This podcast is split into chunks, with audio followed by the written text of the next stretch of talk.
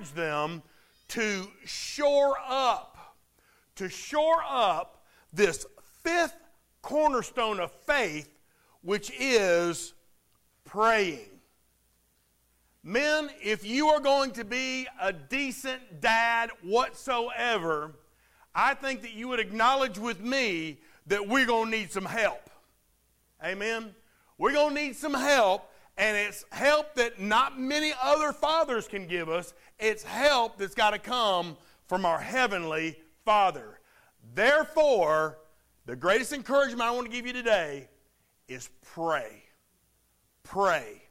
But I think you would agree with me that sometimes the idea of talking to God, the idea of talking to our Heavenly Father who created all the heavens, all the earth, and everything in it, the thought, the idea of talking to God can be a real intimidating proposition.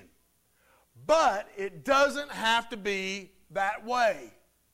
In fact, prayer is a priceless experience when we learn to do it the way God intends us to do it.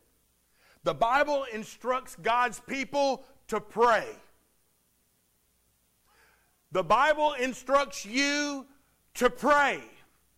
To pray at all times, to pray in any posture, to pray in any place, and to pray for any reason.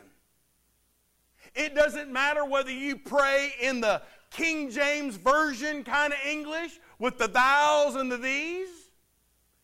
It doesn't matter if you pray in modern English. God only desires that you pray with a pure and sincere heart. The early disciples of Jesus, they noticed the effect that prayer had on the life of Christ and on the ministry of Christ. They witnessed how Jesus would often go off by himself to spend time in prayer with his heavenly Father. They saw the power that prayer gave him. They saw the peace that prayer gave him. They saw the practical thinking that prayer gave Jesus, even when he was in troubled circumstances. The prayer life of Christ so impressed the disciples, they asked him, Lord, teach us to pray. Teach us to pray that we might have that peace, that power, and that practical thinking. They realized that if the Son of God Himself would take time to pray, how much more do we, ordinary men and women, need to be praying? Friends, because prayer is such a vital ingredient to your walk with Jesus, I want to give you six biblical elements of prayer that should be included in your Christian life.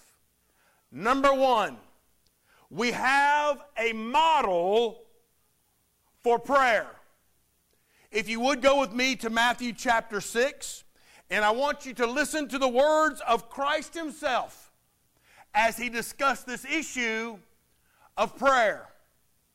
In verse 5 of Matthew 6, Jesus said, And when you pray, say when you pray, when you pray, not if, when you pray, you shall not be like the hypocrites for they love to pray, standing in the synagogues and on the corners of the streets.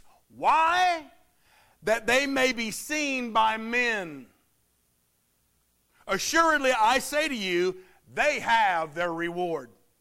But when you pray, say when you pray, when you pray, go into your room And when you have shut the door, pray to your Father who is in the secret place. And your Father who sees in secret will reward you openly. And when you pray, say when you pray, when you pray, do not use vain repetitions, saying the same words over and over and over and over again, as the heathen do. For they think that they will be heard for their many words. Therefore, do not be like them, for your Father knows the things you have need of before you ask Him. In this manner, therefore, pray. Our Father in heaven, hallowed be your name. Your kingdom come, your will be done on earth as it is in heaven. Give us this day our daily bread, and forgive us our debts as we forgive our debtors. And do not lead us into temptation, but deliver us from the evil one. For yours is the kingdom and the power and the glory forever. Amen. For if you forgive men their trespasses, your heavenly Father will also forgive you. But if you do not forgive men their trespasses, neither will your Father forgive your trespasses. Now, most often, those verses between 5 and 13 are often called the Lord's Prayer. But because his followers, because his followers asked Jesus, Lord, teach us to pray, I believe that it's probably better to call it the disciples' prayer, or the followers' prayer, or the Christian's prayer. Now, to better understand this prayer that Jesus modeled for us, I want to break it down for you in two sections. Section one, the first three petitions focus on the glory of God. Let me uh, spell that out. First, he says, Our Father in heaven. That recognizes a holy God who, get this, sees you as his child our Father in heaven. And forgive us our debts, says, uh, excuse me, hallowed be your name. That worships and praises our holy God simply for who he is. Sometimes you just need to hush and just acknowledge God for who he is. Your kingdom come, your will be done on earth as it is in heaven, is asking God to rule your life. Are you asking God to rule your life? Now, you may say, Yeah, Brother Bill, I'm doing that. But here's the thing you can't pray, Your kingdom come, until you pray, My kingdom go. Amen? Your kingdom's got to go before God's kingdom can come. That's the first section. The section, second section, the second three petitions focus on our personal needs. Jesus said, Give us this day our daily bread. That remembers that God provides everything that we need. Amen? You'll never go without. God provides everything you need. And forgive our debts as we forgive our debtors. Now, that reminds us that we need forgiveness. Amen? We need forgiveness of sins, but it also reminds us that we need to confess of those sins, turn from those sins, and uh, remember that sin is very offensive to God. The third petition is do not lead us into temptation, but deliver us from the evil one. That recognizes that we are fully capable of falling into sin. Every day, we are fully capable of falling into sin, and you and I desperately need the Father's help, especially with this challenge of temptation. Day in and day out. Friend, when you pray, not if, but when you pray, if you will make it a point to follow the model Jesus has provided for you, you'll begin to understand how immeasurable God is and how small your problems are in comparison to God. So the first thing is, is we have a model for prayer. Follow that model. Begin that way. But the second element of prayer is, is that we are not alone in prayer. Have you ever wondered, what in the world am I going to say to God? What am I going to say to God? Well, I got this sick friend, but I really don't know what he really needs. Or, you know, I, I realize that I have some spiritual needs, but I don't really know what they really are. If this is the case, Romans 8 and 26 is for you. In Romans 8, Paul is writing to a church, and here's what he says about the fact that we're not alone. Likewise, the Spirit also helps in our weakness. It's good to know we got help, amen? Helps in our weaknesses, for we do not know what we should pray for as we ought. But the Spirit Himself makes intercession for us with groanings which cannot be uttered. Now, He who searches the hearts knows what the mind of the Spirit is, because He makes intercession for the saints, for you, according to the will of God. You see, from the very first moment that you trusted Jesus as your Savior, you have uh, received a resident guest in your heart. You have received God's Holy Spirit in your heart. And one of the many things that God's Spirit does is help us in prayer especially when you don't have a clue what you need to say or how you need to pray. Right? When we begin to realize how intimately God is involved in our prayer time, then you're going to realize and start to feel a unique closeness with your Heavenly Father. God is very intimately connected with you in your prayer time. So listen, the next time that you're praying and you find yourself at a loss for words, ask. Ask the Holy Spirit to help you to voice those concerns to the Father. Ask Him to voice your needs to the Father. Because listen, y'all, you're not alone when you pray. The Holy Spirit is with you. Let me give you your third element of prayer and that is we make requests to God in prayer. Now, James wrote in James chapter 4 and verse 2, he said, You lust and you do not have. Now, in other words, you have desires, but you don't get them. You don't get them filled. You lust and you do not have. You murder and covet and cannot obtain. You fight and you war, yet you do not have because you do not ask. You do not have because you do not ask. And when you do ask, you do not receive. Why? Because you ask amiss. It's because you're not asking right. You ask that you may spend it on your pleasures. See, we need to come to the place where we realize that prayer is not about me. Prayer is not about us. I realize that often we voice concerns, we voice needs, we petition God for various things, but ultimately, prayer is not about you. Prayer is about getting you to the place where it's all about God. Are you getting me? Getting you to the place where it's all about God. Getting you to voice your needs where you are in conjunction with God and speaking His will over your life, not something you want. It's not about you, it's about getting you to the place where it's all about God. Prayer, friend, is our heart's connection with God.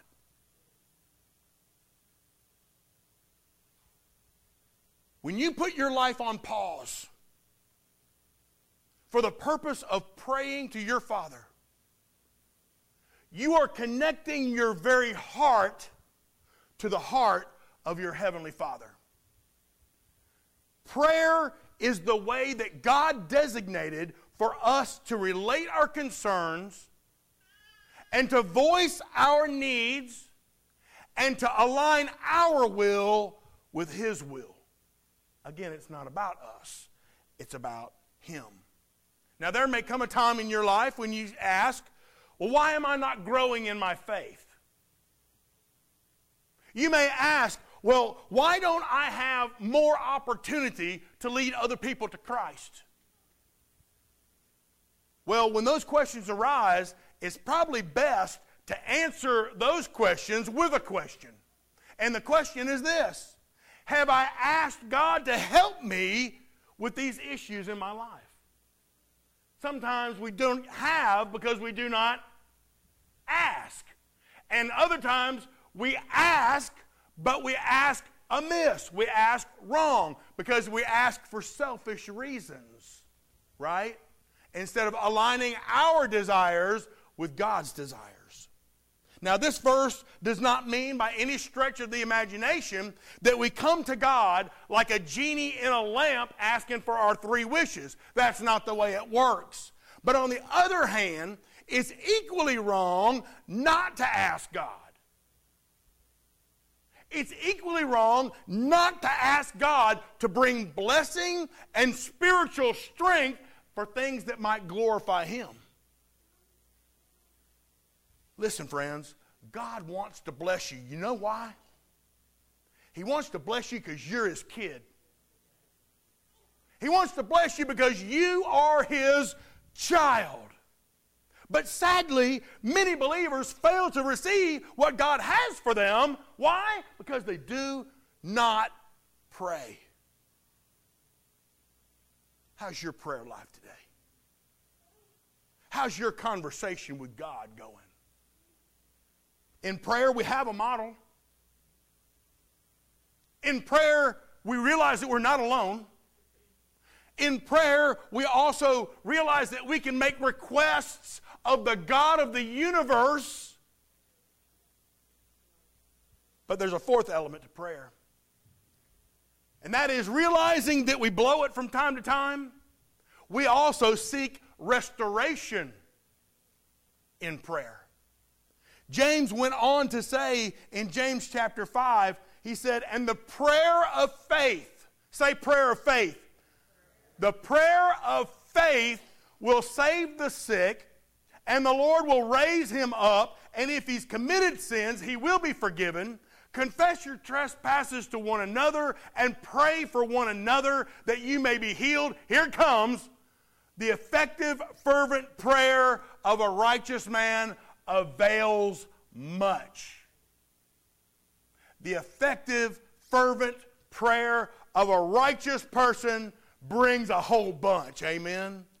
When we pray sincerely for cleansing from sin, which we learned last week is always accompanied with repentance, turning from sin. When we pray sincerely for the cleansing from sin, the promise of Scripture is this God hears you. God hears you, and the further promise is, is that God will restore you. God will restore that fellowship with you that you've been lacking. That prayer of faith. Now, what does faith mean? Faith means forsaking all, I trust Him. In other words, there's nothing more important than God. Forsaking all, I trust Him. The prayer of faith can not only heal the sick, but it can also restore the soul to fellowship with God. You see, it's sin that breaks our fellowship with God, but faith restores our fellowship with God. Sin breaks it, but forsaking all and I trust Him restores our fellowship with God. It heals a relationship. It cleanses us from sin and it restores us from the horrible consequences of sin. Fifth element of prayer. We also overcome worry in prayer. Now, I know that none of us do this, but just in case it happens in your life, I want you to make sure that you know how to handle worry in your life. In Philippians chapter 4, Paul is writing yet to another church and here's what he says about worry He says, Be anxious for nothing. Don't worry about anything, But in everything, by prayer and supplication, with thanksgiving, let your requests be made known to God, and the peace of God that surpasses all understanding will guard your hearts and minds through Christ Jesus. Friend, have you ever been in the grip of worry? I've been there. Have you ever been in the grip of fear? I've been there. It's not a good place to be. Even in the midst of trouble, though, the Bible says that we can receive the peace of God. How? Through prayer. Through prayer. The Bible teaches us that worry is a completely unproductive emotion. In fact, it's been said that worry is advanced interest paid on trouble that seldom comes. So you're paying the price for something that might not even happen. Worry. But these verses in Philippians give us the best antidote for worry. What is it? Prayer. Prayer.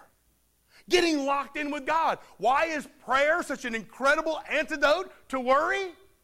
It's because God wants to be number one. He wants to be the first one that you turn to when you begin to worry. He wants to be the first one that you turn to when things become uncertain.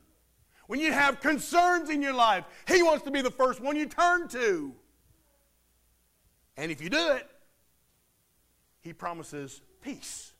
He promises a peace that will guard your heart and mind if you'll follow these four things. Are you ready? First of all, stop praying or stop worrying and start praying. Amen? Stop worrying and start praying. Listen, nothing involving you, his child, is too insignificant for God. If it involves you, it's important to God. Nothing is too small. Pray about everything. If a concern wells up in your soul, pray about everything. If there's something going on in a relationship, pray about everything. If you're not as close to Jesus as you once were, pray about everything. Stop worrying and start praying. Number two, tell God your needs. Be straight up with God. See, although God is all knowing, He wants you to trust Him enough Trust Him enough to tell Him your needs, to place your needs in His hands, but then also leave them there. God provided for you yesterday and the day before and the day before. He'll provide for you tomorrow and the day after that and the day after that as well. Tell God your needs. Number three, present your requests with thanks. What does that mean? Well, it means instead of living in doubt, why not thank God in advance? Thank God in advance, knowing that He wants the best for His kid. God wants the best for His child, so you can thank Him in advance. But number four, receive God's peace. If you'll stop worrying and start praying, tell God your needs, present your request with thanks, you can receive the peace of God. God's promise is, is that once you truly do all these things, both your heart and your mind will be guarded by the peace of God.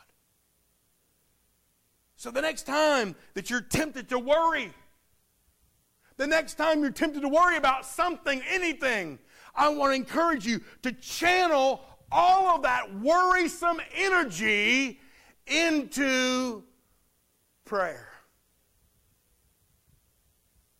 Take all that same energy and channel it into prayer. Say something like this Lord, here's my problem. How many of you know you can be straight up with God? Lord, here is my problem. It's like this dark cloud hanging over my head. It's this burden I'm carrying day in and day out. but I'm putting it in your capable hands. I'm not going to worry about it anymore. Instead, I'm going to trust you. I'm going to trust you. I'm even going to thank you in advance for what I know you will do. Because you always know what you're doing, and I don't.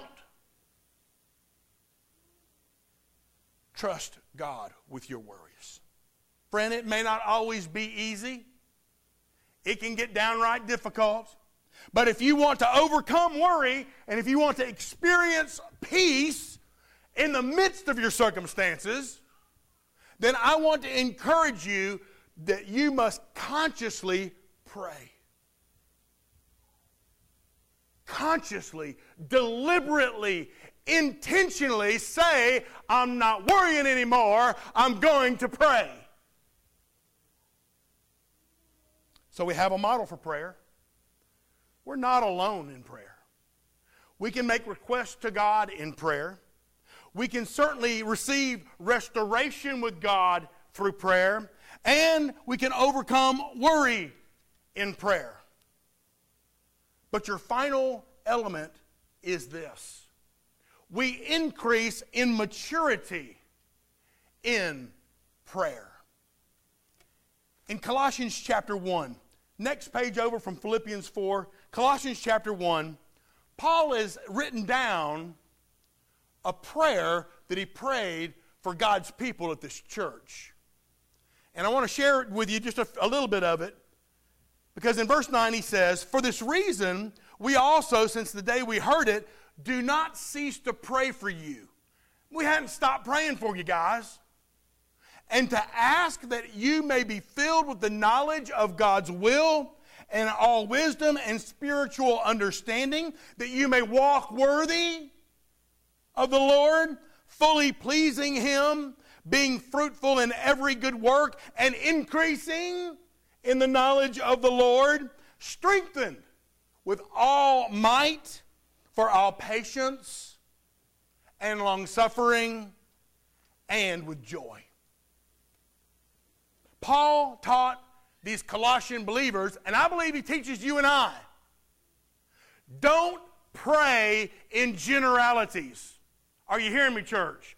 Don't pray in generalities. You ever prayed this prayer before? Lord bless them. I am guilty as homemade sin for that. Lord bless them. But I believe the encouragement from Colossians, the encouragement from Paul is don't pray like that. Don't pray in generalities because you don't know what the blessing might be. Amen? What if it's the blessing is that he gets to go to heaven today? Amen? You to pray that for him? Whatever, right? The bottom line is when you pray, be specific. Don't just pray for a blanket pile of blessings. Be specific about how you pray. In that short little passage, Paul prayed for those Colossian believers and he made four specific requests.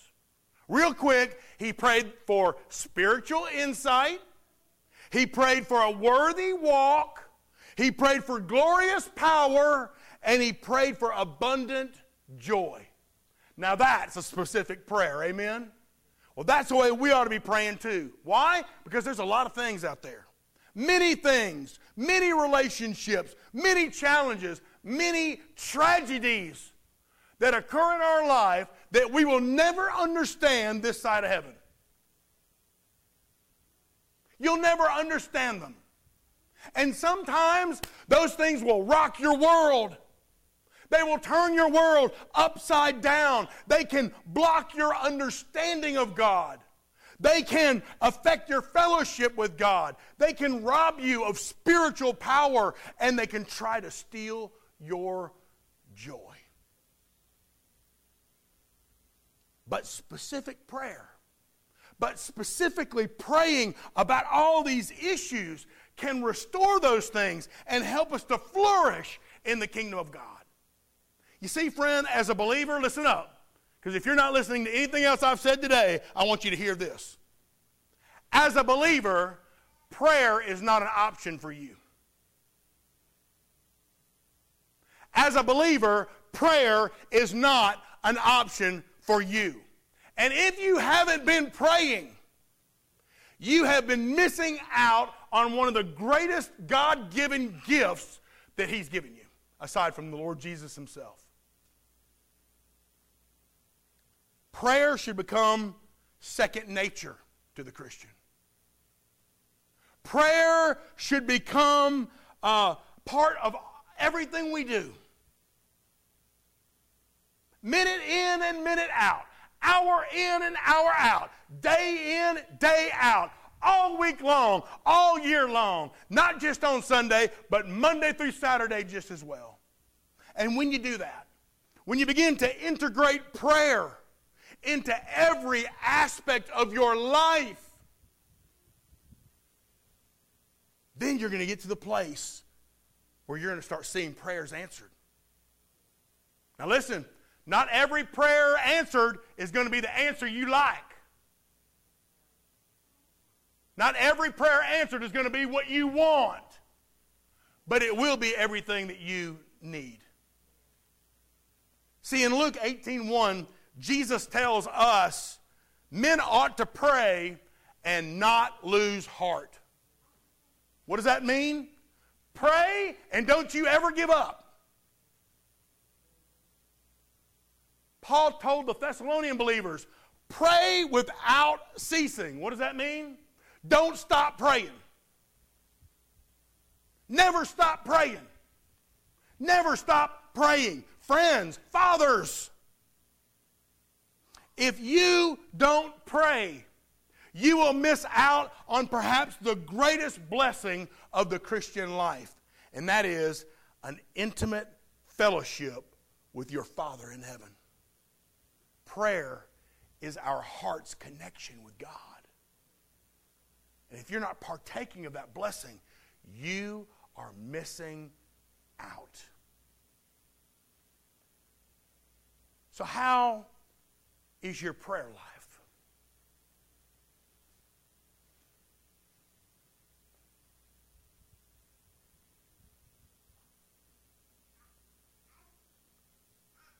How is your conversation with God?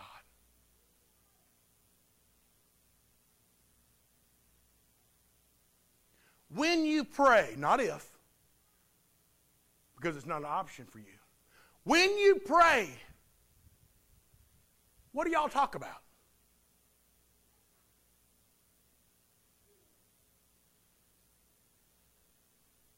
What are your greatest needs today? Do you need to be saved? Do you need to recommit your life? Do you need to be baptized? Do you need to grow in spirit? What are your greatest needs?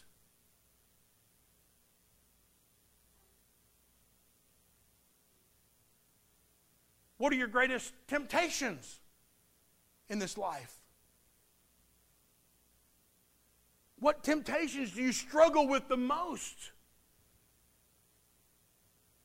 Do you remember that time when Jesus and the disciples were in the Garden of Gethsemane and Jesus said, You boys sit tight here. I'm going to go over yonder and I'm going to pray. Y'all pray for me. And he went and prayed. He prayed so hard that blood got mixed with his sweat and he was actually sweating blood. That's prayer. But then he, he comes out of prayer and he walks back to the disciples. And what were they doing? They were sleeping. Listen to what Jesus said to them. He said, Get up! Get up and pray that you may not give in to temptations. So, when you're tempted, when you're encountered by the temptations of Satan, the temptations of sin, the temptations of self, what should you do? Pray. You see what you're doing? You're immediately tuning self out. You're tuning sin out. You're tuning Satan out, and you're getting your heart connected with God. Do you see how that can help you with your temptations? What are your greatest worries? I know we all got them. What are your greatest worries? Paul said, Well, don't worry about nothing. Be anxious for nothing, but in everything, how? By prayer. So when you're feeling that overwhelming burden of worry, what should you do, friend? Pray. Block out self, block out the worry, block out the sin, block out the whole situation, and bring it to God.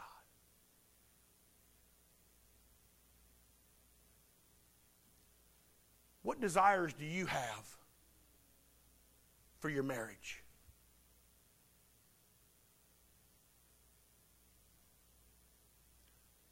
What desires do you have for your family?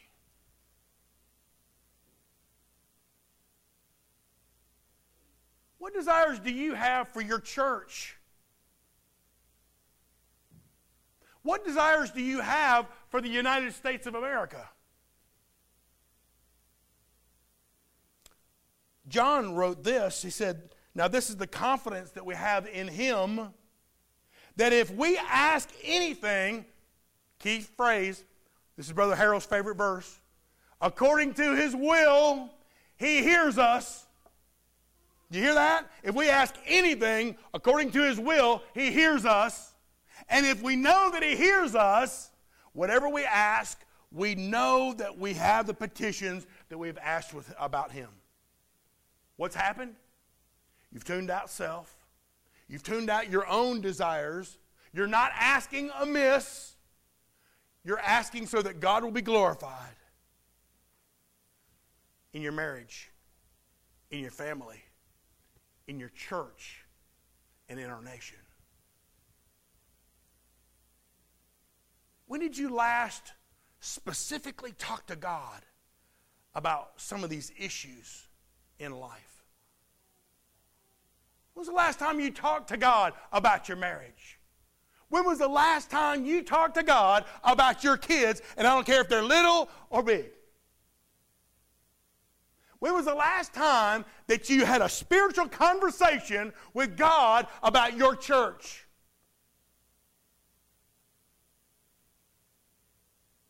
When was the last time you had a spiritual convo with God about the United States of America? When was the last time you had a spiritual conversation about the lost people you know? Y'all, I know this is convicting, but I'm tired of my own toes being stepped on all week long. Amen. I want to share that with y'all. Amen. Because we don't pray enough for our marriages. We don't pray enough for our kids. We don't pray enough for our church. And we don't pray enough for our nation. And we certainly don't pray enough for lost people. When you pray, not if, when you pray. And speaking of the lost, when was the last time you prayed about recording your redemption story?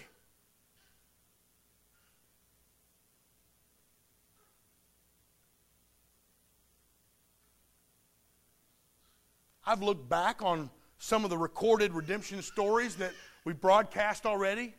Some of them have nearly 400 views. The older ones have 400 views. Some of the newer ones have, you know, two and 300 people who have viewed that redemption story. They have viewed what a believer here at Bethel said Jesus did for me. When was the last time you prayed about that? Fathers, it's Father's Day. What kind of legacy do you want to leave? If you were to leave today, if Jesus were to come back and get you today, wouldn't it be awesome for you to have a recorded redemption story of what Jesus did in your life as a lasting legacy that will outlive you? This is important stuff. And God, our Savior Jesus, and the Holy Spirit speaks frequently about the importance of prayer. Remember, it's your heart's connection with God. And if you don't pray, if you rely on some emotion or some feeling, but you don't pray, you're denying your own heart a connection with God. When you pray,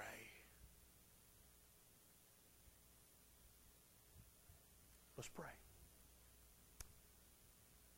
Our Father, we praise you and we thank you for all that you have done in the course of our life, in the course of our marriages, in the course of our families, in the hundred years this church has been here. Lord, we praise you for what.